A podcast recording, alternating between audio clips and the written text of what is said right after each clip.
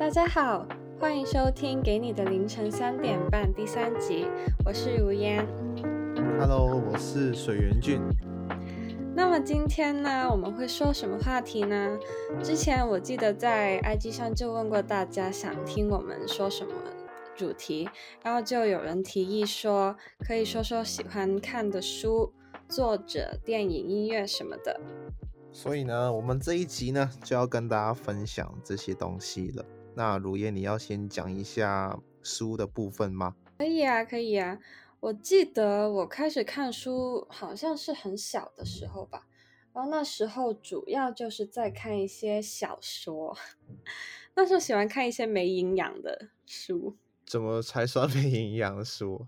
就就好像我一直都没有说很喜欢看一些文学类的，就我一开始就是喜欢看小说，爱情小说，是什么时候啊？是很小很小的时候哦，小学。好像是小学吧。我真的是，就是到了台湾读书之后，才比较常就是看书，或者是找一些什么小说，然后什么散文之类来读。那你一开始是喜欢小说比较多吗？还是散文？其实是散文呢，因为我觉得它有一个好处，就是你不用一直把整个书都顺着看完，你可以散文就是一篇一篇这样子读，或者是诗，就是可以看到看看几页，然后就停下来，就不用翻。对对对，就小说的话，好像一定要想看下去，就停不了。所以你喜欢什么书啊？要跟大家分享啊。嗯，如果说喜欢什么作者或者书的话，最近几年我会比较喜欢看张希的书。你是哪一本？我最喜欢他的散文集，就最近出那本，叫做《我还是会继续酿梅子酒》。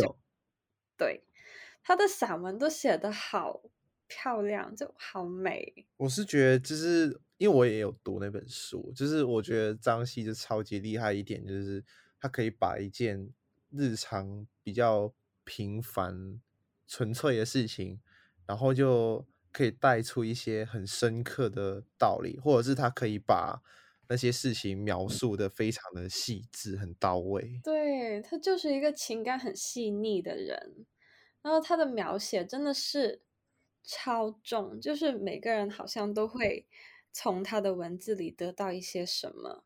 然后虽然他是可能在说一件和我们没关的事，但是他的感悟其实都包含了一些我们平时会遇到的，比如说挫折、要挣扎什么的。所以真的很喜欢他的文字。我也是，但是我是比较喜欢他的那个《二常公园》，就哦是啊，我也有看，对，我知道为什么。因为我觉得，就像你刚刚说的，就是把，就是一些我们会遇到的事情，就是描写的很细腻嘛。那我觉得它里面的角色，或者是它里面设定的整个故事的世界，其实在隐喻我们就是有一些可能心理上的一些不平衡的状态，或者是比较在乎别人的眼光的时候，我们会萌生的一些想法或者是焦虑。他就用一种比较嗯故事性的手法去表达这个转折的过程，怎么去面对这个关于自我的东西。然后整个故事我觉得是非常的，就是让我想要追下去。然后我个人是觉得是写的很好的一个故事，是少数我愿意就是花一整天从头看到尾的一本书。嗯，我懂你说什么。他的小说真的写的很细微了，就是他能把一些道理用一些比较有趣的方法写出来。对我也超喜欢的，好像是说那木偶症，对不对？布偶还是木偶忘记，对，哦对，布偶症，还是对吧？对吧布偶是不是？好像是。对，布偶。对。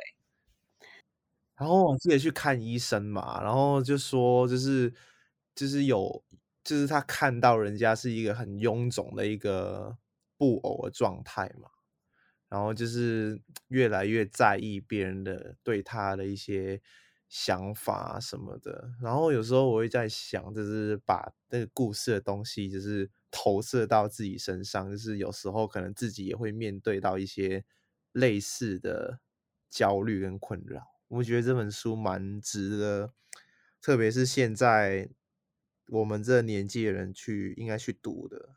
对对对对，我也觉得。那除了张希以外，嗯，你要不要分享一下你还喜欢哪些作者？嗯，当然要讲的是温奴生，对，嗯，你的偶像，对对对对对，你也知道嘛，也知道很久了，我知道，对，你超喜欢，我真的超喜欢的啊，就是我就是。嗯，要说哪一本好呢？先说比较旧一点的作品吧，就是《愿你在深渊盛放》，就是里面，我也超喜欢。对它里面的散文，就是让我特别，就是觉得哇，怎么可以把就是一些生活上或感情上的事情形容的这么的凄美嘛？我可以这样讲。然后，对，嗯，然后感觉温如生就是那种去过很多国家的人，因为感觉里面有些东西应该不是在亚洲，是在国外，欧洲吗？美洲？我不知道，反正就觉得他的感受很深，历练很多的那种感觉，是一个很深情的活着去写东西的人。对，嗯，就有一种我不知道，我觉得他的文字有一种很沧桑的感觉。对就会让人不知不觉的陷入其中，对，然后他的描写都真的太厉害了。你会看着，我不知道你耶，就是我会看完之后，我也会掉进那情绪里面，然后有一种很忧郁，跟着有点低落的那种感觉。会啊，会啊，有时候我会就觉得看完这些他写的文字，然后我自己也会突然很想写。写一点文字，就记一下那时候的心情。对对对，就是。我觉得这些作者很厉害，就能这么轻易的去打动我们。我们的心就这样子被他们牵走了。对，真的是偶像。然后第二本就是那个《来生别哭》嘛。嗯嗯。对，这一本就是我觉得。就是是是他的一个突破啊，我觉得，因为这是算是一篇小说，就是很长的一个故事，就不是一篇散文。然后里面也是那种凄美的，就是悲伤的一种走向，然后让人家觉得啊，好心痛。然后，然后就会觉得“来生别哭”这四个字，就觉得就是垂垂的一击，然后就觉得啊，好伤心啊。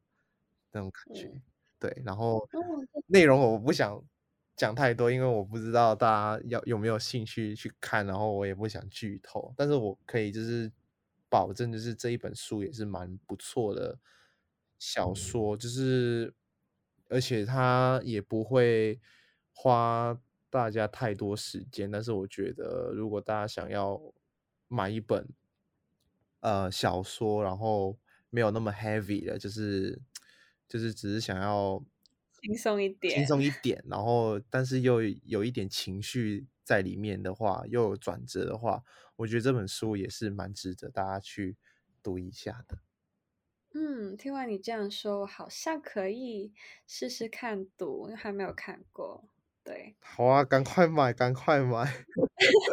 你好像在帮他宣 传，没有收他钱的，大事。不认识温如生，但是有机会的话，我也想要见他本人。但是我觉得他蛮神秘。对对对对，有些人喜欢保持神秘感。对啊，就是也难免啦，就是有时候你有名了之后，反而。就是曝光，或者是大家知道真实身份，也不不见得是很好的事情。嗯，对，顾虑会更多。对对对，那你还有什么要分享的吗？嗯，如果说作者的话，还有一位就是最近一两年影响我比较多的，就是叫陶丽夏。我就知道你会讲这个。对 他可能不是很多人知道的作者。但是他好像他是上海人，然后他的一生我真的觉得太酷了，就他完全是我梦想中的那种生活里的人，感觉他活得很有质感的。然后他好像也去了很多地方、很多国家。他去超多地方，我的天呐，就是他有一天就是本来他是做文职的，然后有一天他就想辞职，然后就决定买张机票，然后去环游世界，然后就一边环游世界一边写文字，然后就出书。然后就我觉得他的文字有一种魔力啦，就是哦，我不懂得怎么形容，就是呢，好像可以从他的文字里看到一整个新的世界。然后你就从他去的那些地方，然后你会了解他是怎样的一个为人，然后就他生活的一些坚持，就比如他喜欢买香水，嗯，他喜欢买花，嗯，对，然后他喜欢买茶具，然后他就是一个把生活过得很优雅的一个人。他那个。细节就是非常的执着，我觉得，对，嗯，然后我真的超佩服这些勇敢去追逐梦想的人，就是他真的是我不想工作，然后我就想做我想 做的事，这样我觉得是一种奢侈啦。很多人可能有这个想法，但是他没有这个行动的能力。但我觉得他是一个很有才华的人，他才有这样子的勇气跟能力去过他想过的生活。对，然后因为他真是一个很用心去充实自己生活的人，就他看很多书，他会看很多不同类型，然后不同地方，比如翻译小说。外文的书这样，对对，因为他除了作者，他也是一个翻译家。嗯，对，他自己有翻译几本他很喜欢的书，好像叫什么《夜航西飞》，然后好像还有几本我忘了名字，就是他真的太强了。我也觉得，对，然后他拍的照片还要超美，所以我觉得就他的散文是比较也是挺轻松的啦，我觉得，所以大家也可以有兴趣的话，可以买来看看。嗯，我已经买了，就是你之前推，真的，你之前推荐那本《生活的比喻》，嗯，对，我看吗？赞，就是我你有在看吗？有啊，我看完了啊，就是我觉得，哦，真的那么快？，对我觉得不知道哎，就觉得那一本小小的，然后很快就读完了。对对对，然后它里面里面讲的东西，我觉得，因为我刚开始不知道陶丽夏是女生，对哦，真的吗？对，我以为她是是女生名字哎，我我觉得这名字蛮中性的。然后你之前推荐，然后我我就买了，然后我读我读了头几篇，然后就觉得，嗯，这个人蛮像一个大叔的，因为他就过了那种 很很惬意、很很退休那种感觉，就很很 chill，你懂吗？哦，对对对所以，我就觉得，嗯，他他他应该是一个大叔吧。然后我我然后读到一篇，就是他在说他他觉得他自己写东西很像一个大叔。然后我就说，哎，所以你不所以你不是大叔。然后我就上网去搜，然后哦，原来你是女生，而且蛮算年轻的吧，我觉得。对啊，三三十多岁吧，对对对，然后我就哦，对，是我是我，对不起。我觉得是因为他看太多那些经典的 文学对对，然后他的文字都潜移默化，会有一种很成熟、很很苍老的感觉对，觉。然后他去的地方，我觉得是真的是太多太多了。对，然后他常常去冰岛，我都太羡慕了。对，然后我就觉得哇，这个人真的是人才，只能说他是一个人才。很有才华，对，对，真的太强。你有没有发现我们刚刚讲的，比方说温如生跟陶立夏，我觉得他们的共通点就是感觉上就是很沧桑，然后就是经历过很多不同的事情，然后可能也嗯去了很远很远的地方。那种人生的历练，我觉得是很难得的。就是他们能看完这么多不同的风景，然后经历过这么不同的事之后，然后再把这些故事写成书，然后告诉大家，我觉得太好了，真的而且这很不很不容易吧？我觉得，推荐给大家。那除了温如生之外，你还有什么想要推荐的作者或者书吗？呃，剩下这本就是《解忧杂货店》，对。嗯，我觉得这一本蛮适合不知道怎么样做抉择的人去读的一本书。那你当时读的时候也是这样的心态吗？对，就是那个时候我我那时候在想很多事情，然后我就跟一个学长就是聊天，然后就有点忐忑不安，就是不知道未来要怎么样去走，就是我到底未来是要继续待在台湾。还是要去英国读书，还是有别的计划？我其实根本就不知道自己想要干什么。然后，其中一个原因就是我怕我自己会后悔，或者是不知道这个抉择怎么样会会成就未来的我。所以那时候学长就跟我说：“那你就买一本书，叫《解忧杂货店》。”然后我那时候就说：“嗯嗯，怎么？我很适合。”对，然后我就买了。然后我读完之后就觉得说。其实有些事情啊，有些抉择啊，就是你帮别人去决定，或者是无论是你问别人意见也好，其实你心里面其实大致上会有一个答案，或者是你想象中那个模样。其实要不要做，就是看你自己而已，而不是说别人觉得怎么样帮你做选择，你就会变成什么样。我觉得还是要你自己有这个嗯动力、决心，然后去。做这个选择，然后相信这个选择会为你带来你想要那个样子。嗯，我觉得很多时候就是你问出那个问题的时候，你其实心里已经有答案了。对，只不过那个时候会比较有顾虑，你有担忧什么的，然后你可能就需要那一瞬间的念头的坚定，对对，或者是一个理由去让你去选择，就跟随你内心的选择。嗯。对，其实心里面已经有那个答案，然后你想要从你问的那个人口中听到一样的答案，然后去让自己的信心比较强，比较舒服。对，没错。那我们要不要讲完书之后讲一下电影？可以啊。好啊，那你先讲吧。电影的话呢，其实我觉得我最近看的不是很多啊，就是可能有一些最新出的我都 没有看，太没有时间。然后，所以我推荐的比较都是一些前几年看的，然后一直印象比较深刻的。然后我不知道你有没有看过，就是我很喜欢一套叫做《The Fault in Our Stars》。这个我没有。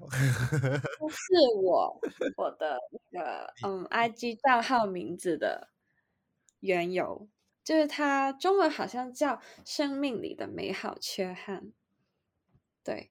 然后他他的故事比较凄惨了，我觉得最后我是哭到就狂哭，看到最后，我不知道好像比较这些凄美的爱情故事能打动我比较多。然后还有一套就是遇见你之前就《Me Before You》，对，也是这一类。就凄美的爱情故事，我觉得比起这一个，我比较喜欢的还是，因为我比较喜欢看亚洲的电影，嗯，就比方说什么，嗯，凄美爱情故事的话，可能就是日本的那个《明天我要跟昨天的你约会》。哦，对，这个我觉得有点太。不真实，科幻吗？是有点科幻的爱情故事。就是他的故事根本是现实里不可能发生的。但你不觉得很酷吗？就是整个两个世界是平行吗？可以这种平行吗？然后，然后跟你的爱人就是在某个时间点那边重逢。嗯，然后就只能惨只能在很短的时间里面谈恋爱，然后就不能再相见。对，对我觉得。哦，看到那个就觉得说，就是有些人就是他要离开，也不是我们能决定的，嗯，只能就是好好的去控制我们当下能控制的时间跟事情就可以了。那之后的事情就交给之后的我们来去解决吧。这是我看完这电影之后，这是第一个想法。嗯，我觉得就是这些电影都很多遗憾啦。我觉得他们会为我们留下这么深的印象，都是因为他的遗憾太强了。就我之前说的说的那两套，然后还有你的这一套，也是一种，就最后没办法圆满，嗯，结局没办法圆满的，对对。我就觉得这世界真的太多遗憾了，就很多时候我们都要抓紧我们此刻拥有的东西。对啊，毕竟真的是你不知道下一秒会发生什么事情，所以还是老话老生常谈，就是珍惜我们目前拥有的东西就好了。对，啊，好沉重哦！突然间有有这种感觉吗？然后我们可以说一些比较轻松的话题。我还有一些很喜欢的电影，叫做《The Secret Life of Walter Mitty》，你有没有听过？我没有，惨了。嗯，它的中文是什么？哦，什么什么历险记？哦，我也忘了。但总之，它是在冰岛取景的。又是冰岛。对，它冰岛取景，就吸引了我去看。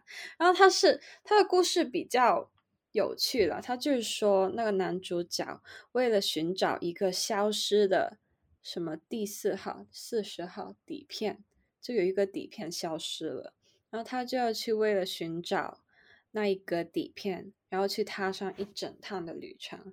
然后通过这一趟的旅程，他寻找到了自己真正的模样是怎样的，就是一个什么自由的模样。然后他还认识了喜欢的女生女生，哦，对啊然后就整个他的拍摄手法很酷了，然后音乐都超好听，所以然后对他还在冰岛取景，我这我觉得这样真的是很大的吸引力。哇，这是一个，这是集这个旅行、爱情于一身的一个电影。旅行比较多啦，然后我记得他有一幕就是男主角就踩着滑板，然后就奔驰在这冰岛的公路上，哇，对，然后再播那些音乐，然后整个画面出来了。我你这样讲，我也想象到那个画面应该是非常的自由奔放。对，然后因为我是从冰岛回来之后重看了一次，然后那时候就感感悟比较深啦，嗯就因为刚刚去完，然后回来回来看这个电影，好像就感受不同了。诶，那你讲到这个话，让我想起你之前就是有发一篇文章说，就是你可能就是有些音乐是代表一个地方的，你要不要跟大家分享一下你这个感觉？嗯，其实很就很神奇了，就好像我，因为我很多时候听音乐都是一首一首的重播在听，然后就那时候我喜欢哪一首，我就会疯狂的循环去播那一首歌，然后就好像我去不同的地方，我会那时候喜欢的音乐不同一样，然后所以很多时候现在重新在听那一首歌的时候，我都会想起那个地方。对，就是其实我也有类似的，可以说经验吗？想法吗？对，就是类似的感觉啦，就是可能有一首歌是代表我某个时间里的我去做某件事，然后比方说跟朋友去旅行，然后那段时间就很常听某一首歌，然后到之后可能听到这首歌的时候，就会想起那段日子。对，然后那首歌都代表了那时候的自己，然后还有那一段回忆。对，然后这首歌就突然在心目中变成了一首很特别的歌。你会有时候突然间想要听那首歌来回味那个时间里的自己吗？我不会特意去听了，但可能有时候就是电话它在随机播嘛，然后就某一时某一刻，可能它就跳到了那一首歌，然后就突然，哇，原来是这首歌诶，然后就突然想起了那些旅行的碎片，这样。那你要跟大家分享一下你爱听的音乐吗？嗯，可以啊。我好像，嗯，最喜欢听的音乐大概是五月天吧。然后它就是什么时候都适合听的歌。对，就是应该很多人都会听五月天。对你，喜欢是哪一首啊？我最喜欢一首歌叫《成名在望》，沉迷你有有在望？我好像有听过，但是对，你一定要去听。那五天五月天我真的不太 熟，其实。嗯，对，因为他，我觉得五月天的歌，它特别的位置是是全部都是阿信填词的嘛，然后阿信填的词真的是超级好。就我记得《成名在望》，我第一次听的时候还不是很，因为我记得它的旋律不是说特别特，不是很 catchy，嗯，然后但是就越听越觉得哇，他的歌词那个含义真的是很深，就是他把他从默默无闻到他成名在望，这真的是这个过程的所有艰辛啊、痛苦啊、流的泪啊、汗啊什么的，然后全部都浓缩进了这首歌的歌词里。哇，听起来很热血的感觉。然后他的歌词真的是超震撼，我觉得你一定要回去好好的看他的歌词。好，没问题。对，让 我之后也会成名在望。听完，好好可以。我在说什么？那你要不要分享一下你喜欢的音乐？就是一定要讲的，当然是林宥嘉。就是我觉得，为就是我觉得林宥嘉在我生命中是一个非常重要的存在。嗯嗯，就是他是一个给我动力去台湾读书的一个歌手吗？然后，嗯，因为我我其实偶然才发现有林宥嘉这个歌手的，就是就是就是以前学钢琴的时候，然后刚好老师就拿拿了一个乐谱给我，然后就弹那个说谎。嗯，然后我就知道，哎，这首歌旋律蛮好听的，然后我就去 YouTube 那边听，就是原唱林宥嘉说谎，然后就哦，林林宥嘉，我记住这个人了。然后因为我很早就想要去台湾读书，很喜欢台湾，然后刚好林宥嘉是台湾的歌手，所以我就一直听，一直听，一直听，当做是一个兴奋剂的那种概念，就是 对。然后我还记得，就是我刚踏足台湾，然后我就有一个很感动的感觉，就是我终于可以在台湾听台湾歌手的歌，听林宥嘉的歌。然后我那时候就跟自己说，我从大一开始，每一年都要去听林宥嘉演唱会。然后我真的办到了，就是每一年都有去听。哦，好强哦！对，抢到门票都抢到。对我还记得有一次，就是。他十二点开卖，然后我抢不到，然后就一直刷那个重新整理，然后刷到就是有人就是可能交易失败或什么原因，就突然间剩一两张，然后我就后来十二点半还是十二点四十五的时候就抢到那一张，就那一次是好险，就是运气很好哎，就我觉得是没有放弃吧，就是可能就是觉得有有些人可能就是十二点开卖，然后。抢不到，然后就算了。然后我就一直按那个重新整理，重新整理，然后等到十二点半什么之后才抢到一张这样子。对，哦，我的梦想也是去台湾听一次五月天的演唱会。有机会了，我觉得八年演唱会，未来一定有机会了。就是希望疫情赶快退散，对，然后就可以啊。我还没讲完，就是林宥嘉歌，然后。嗯，林宥嘉有一首歌叫《船》，一艘船的船，嗯，就是他歌词的内容，我我第一次听就是听到哭，听到流眼泪，就是那时候那首歌 MV 还没出来，然后就是只有 cover 嘛，然后那时候林宥嘉第一次在演唱会公开唱这首歌，我在现场。就是那首歌的内容，就是大概讲他成长的过程，然后他大家陪他一起成长啊，然后遇到一些挫折啊，然后他就是像一艘船，然后有很多水在那边承载他那种感觉，对，然后梦想一直就是撑撑，就是撑着他到现在到今天，然后那时候在现场听，就是我真的哭出来，然后 啊。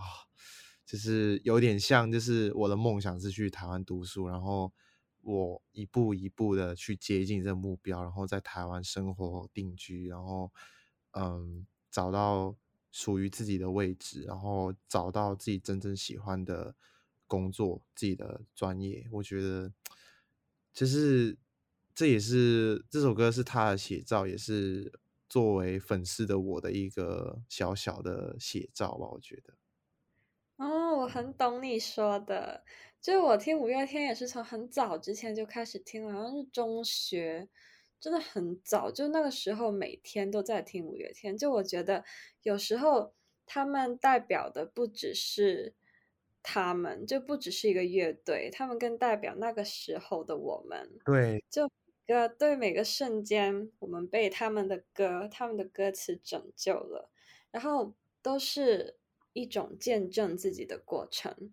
然后就每次可以从可以从他们的身上，好像看到过去那个自己，然后好像他还在那里，然后可以看到自己这段时间的转变是怎样成为一个更好的人。这样，对，就是一个很感动的回顾跟见证。对啊，真是。然后，对，然后我还想介绍的一个。歌手就是我们之前有说过的 Of Monsters and Men。嗯，对，就是他们是一个，也可能不是很多人知道，他们是一个冰岛的乐队，民谣乐队。对，对，然后他们的歌都超特别，怎么说呢？就是有那种很公路旅行的感觉，好像一听到他们的歌，就好像回到了冰岛的那个下午，然后就一直。奔驰在这个冰岛的某一个公路上面，然后四周都是那些雪山呐、冰川、河流，然后还有冰岛马，这样就有那种很怎么说故乡的感觉、家的感觉啊！我我第一次听这首歌是在就是克罗埃西亚的时候，就开车就从高速公路那边就是开车去那个考古发掘的现场。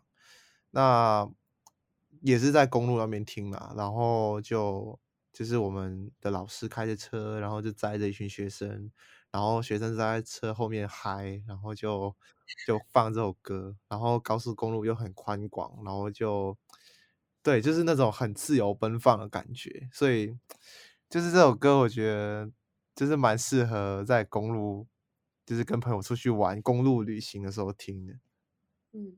有时候我晚上写字也会听啊，你不会对兴奋到睡不着吗？就听到那个旋律。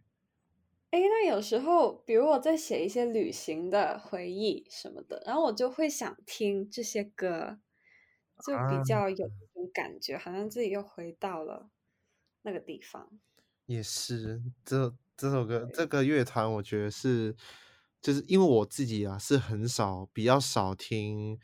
嗯，西洋乐团就是哦，我比较常喜欢台湾的，对对对对对，比较常听台湾的歌，对，广东歌也很少听。我也是，我就比较听，其实我听很杂的，我什么都听，有时候是韩文，然后有时候是英语，然后日语也有听过，但最主要还是听英文吧，我想。嗯，对。可能就有时候喜欢在 YouTube 就这样寻找那些歌单，然后就随便按一个听。我以前都会这样，但是不知道是不是因为只是在台湾待的比较久了，然后可能身边的朋友就在听什么草东啊、茄子蛋啊，然后什么告五人啊，哎，告五人不要讲了，抢抢不到票，真的是快要气死我，真的是这些啊，就是。就是很台湾的歌啊，就是让我觉得有一种很实实在在在台湾生活的感觉。就可能你最后回到香港的时候，然后你再重新听这些歌，然后就会想起在台湾的日子。我一定会啊，这这唉，不要讲了，唉，要回来了。我到时候可能每一天就会放很多台湾的歌，对。啊！不要讲了。